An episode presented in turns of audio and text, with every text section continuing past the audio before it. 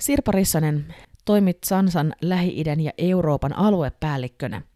Vedetään vähän yhteen tätä kulunutta vuotta kaksituhattakaksikymmentäyksi. Koronapandemia on varjostanut tätäkin vuotta. Sä asut ja työskentelet Kyprokselta käsin, niin minkälainen koronatilanne on ollut Kyproksella? No taas on yksi pandemiavuosi kohta takana ja, ja mun rukoukseni todellakin on, että tämä edessä oleva vuosi kaksikymmentäkaksi olisi tällä kertaa erilainen, että se olisi paluu normaaliin ää, koronan jälkeisen maailmaan, mitä se sitten tarkoittaakaan käytännössä. Täällä Kyproksella ilmasto puhuttaa. Ää, myös ää, Lähi-idän alue jatkaa kuivumista ja lämpötilat taas on noussut viime vuosina. Ja pandemia tekee paluuta täälläkin ja kolmas rokotus pitää mun ottaa myös tammikuussa, koska muuten mun Safe Passi vanhenee tuossa tammikuussa ja sitä kysellään täällä joka paikassa, jos haluaa päästä sisään mihinkään kauppoihin ja kahviloihin ja, ja julkisiin tiloihin. Ja kävin tuossa tikuttamassa taas nenäni eli koronatestissä. Mm, on niitä nyt tullut vissiin tässä kymmenkunta tehtyä. No entäpä maailman tilanne noin niin kuin muuten? Miten noin aluepäällikön näkökulmasta, minkälainen maailma oli vuonna kaksituhattakaksikymmentäyksi? Ja jos me katsotaan tätä kulunutta vuotta kaksituhattakaksikymmentäyksi täällä Lähi-idän ja Pohjois-Afrikan alueen maissa, niin kaikkihan on taas vähän enemmän tai vähemmän sekaisin. Tämän maailmanlaajuisen koronapandemian lisäksi Etiopiassa ja Eritreassa soditaan, Jemenissä on paitsi sota, niin valtava pula ruoasta, lääkkeistä ja kaikesta muustakin.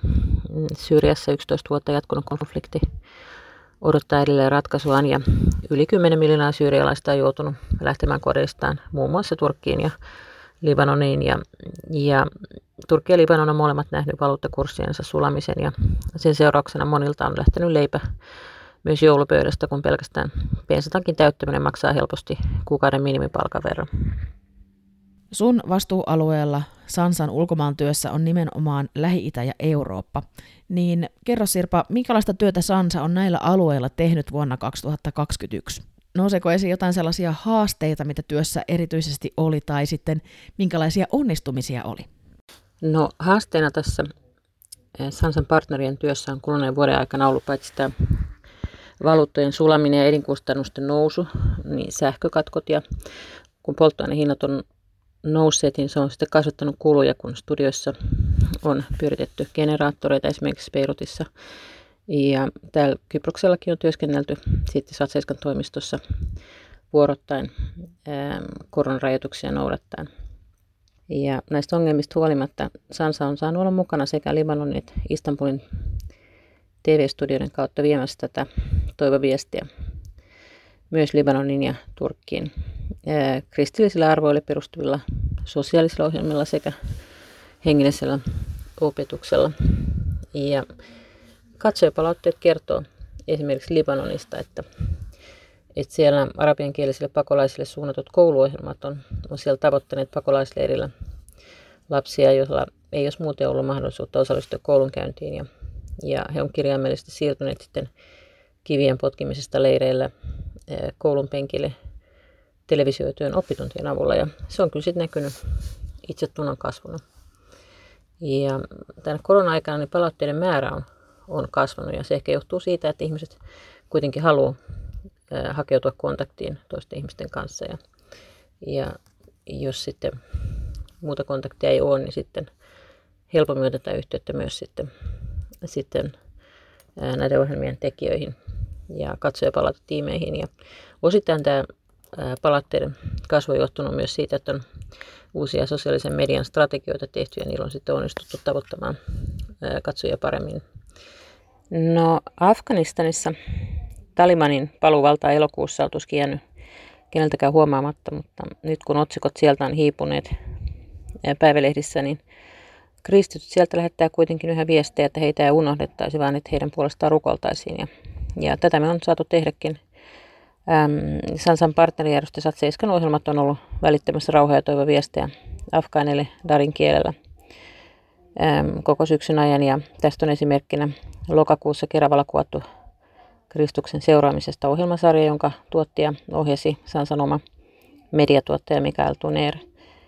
Ja me ihmiset sen ei voida tuoda rauhaa Afganistaniin, mutta Jumala voi. Ja siksi me rukoillaan Afgaanien puolesta ja lähetetään sinne satelliittitelevision kautta näitä ohjelmia, jotka tuo tosiaan toivoa ja välittää Jumalan rakkautta kaikille niille, jotka on sen toivonsa siellä menettäneet nykyisessä tilanteessa. Ja meillä on Sansan joulukeräys sansa piste fi-sivulla, joka on osoitettu nimenomaan Afganistanin kristittyjen tukemiseksi tehtävien ohjelmien tekoon Satsa seitsemän kautta. No mitä tulee Pohjois-Afrikkaan, niin esimerkiksi Algeriassa suurin osa kirkoista on ollut suljettuna vuodesta kaksituhattayhdeksäntoista lähtien, ja sielläkin satelliittikanavien ja radion kautta on lähetetty jumalanpalveluksia, raamattotunteja tai esimerkiksi naisille kohdistettuja sosiaalisia ohjelmia, jotka tuo toivoa moniin suljettuihin koteihin ja muistuttaa siellä kristittyjä, että he ei ole yksin, heitä ei ole unohdettu. Ja medialla on tämä, tämä mahdollisuus ylittää rajoja ja valtioiden sensuurikoneistoja. Ja tämän vuoden aikana Egyptissä tehtiin ää, tutkimus ja evaluaatio yhden ää, naisille suunnatun ohjelman osalta Satsa seitsemän arabian kielisellä kanavalla, ja, ja sen evaluaation tuloksista todettiin, että sekä naiset että miehet, jotka katsoo näitä ohjelmia siellä, niin heistä yli yhdeksänkymmentä prosenttia on valmiita antamaan naisille enemmän vapautta ja oikeuksia. Eli näillä ää, ohjelmien katsomisella on vaikutuksia sitten. Naisista puheen ollen kuluneen vuoden aikana me on saatu Transworld Radion kautta olla ää, mukana välittämässä toivoa ää, naisille. Toivoa naisille ohjelmien kautta Lähi-idässä, Turkissa ja arabian kielellä. Ja ensi vuonna me ollaan näiden lisäksi mukana kahdessa uudessa aloituksessa ää, Turkin kurdialueella sekä Pohjois-Kyproksella. Ja nämäkin alueet ja erityisesti alistut ja kotiväkivallasta kärsivät usein näkymättömät naiset siellä ää, tarvitsee toivoa ja tietoisuuden siitä, että he ovat arvokkaita ja Jumala rakastaa heitäkin. Mitä tulee nuoriin ja lapsiin, niin myös Sansassa me halutaan olla mukana välittämässä toivoa paremmasta tulevaisuudesta heille, sillä, sillä tällä alueella masentuneisuus ja näköalattomuus on, on erittäin suuret ongelmat nimenomaan, nimenomaan nämä nuorten aikuisten ja nuoremman väestön keskuudessa. Heitä on erityisen paljon, paljon näissä maissa, ja, ja monet on tosiaankin menettäneet uskonsa ja toivonsa tulevaisuuteen, valtioidensa, viranomaisiin ja hallintoon, ja huumeiden käyttö on hyvin yleistä, ja, ja vuosien, vuosien jatkuneet nämä ongelmat niin on traumatisoineet ihmisiä, sodat, pakolaisleirit, ja, ja ä, jos vanhemmatkin on itse traumatisoituneita, niin miten he jaksaa sitten kasvattaa lapsiaan, jos he eivät itsekään jaksa uskoa tulevaisuuteen. Ja tukemalla Satsa seitsemän Kidsia, Pars-kanavien ohjelmia, ä, pitkän tähtäimen tavoitteena on on kasvattaa uutta avarakatseista ja kriittisesti ajattelevaa tulevaisuuteen positiivisesti suhtautuvaa sukupolvea tällä Lähi-idän ja Pohjois-Afrikan alueella ja mahdollistaa muutos siten. Luoda sitä uutta toivoa, joka muuten on täällä sammunut, ja se toivo on Jeesuksessa. No käännetään katseet sitten vielä hetkeksi myös tulevaan vuoteen kaksituhattakaksikymmentäkaksi. Se tulee olemaan Sansassa vahvasti rukouksen vuosi ja teemana on näkymätön yhteys.